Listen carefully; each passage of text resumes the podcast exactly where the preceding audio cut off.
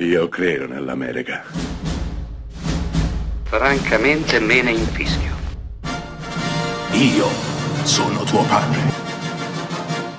Anna Nishimasa.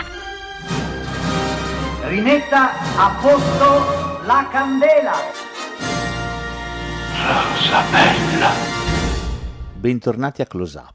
Questa settimana la dedicheremo alle commedie a cavallo tra il millenovecentottanta e il millenovecentottantanove, commedie quasi dimenticate e spesso sconosciute. Beh, cominciamo con un film del millenovecentottanta intitolato E io mi gioco la bambina.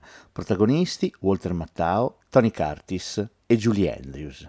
Commedia innocua E io mi gioco la bambina, storia dell'allibratore Walter Matthau, che qui si chiama Tristezza, che si vede piombare tra capo e collo una bambina, il cui padre la lascia in pegno per andare a giocare ai cavalli. Purtroppo il nostro non tornerà più e la bambina resterà in compagnia di Walter Matthau. A prendersi cura della piccola ci penserà Julie Andrews, che si sta affezionando immensamente a lei, e Tony Curtis è il boss del quartiere che ha dei conti in sospeso con Walter Matthau.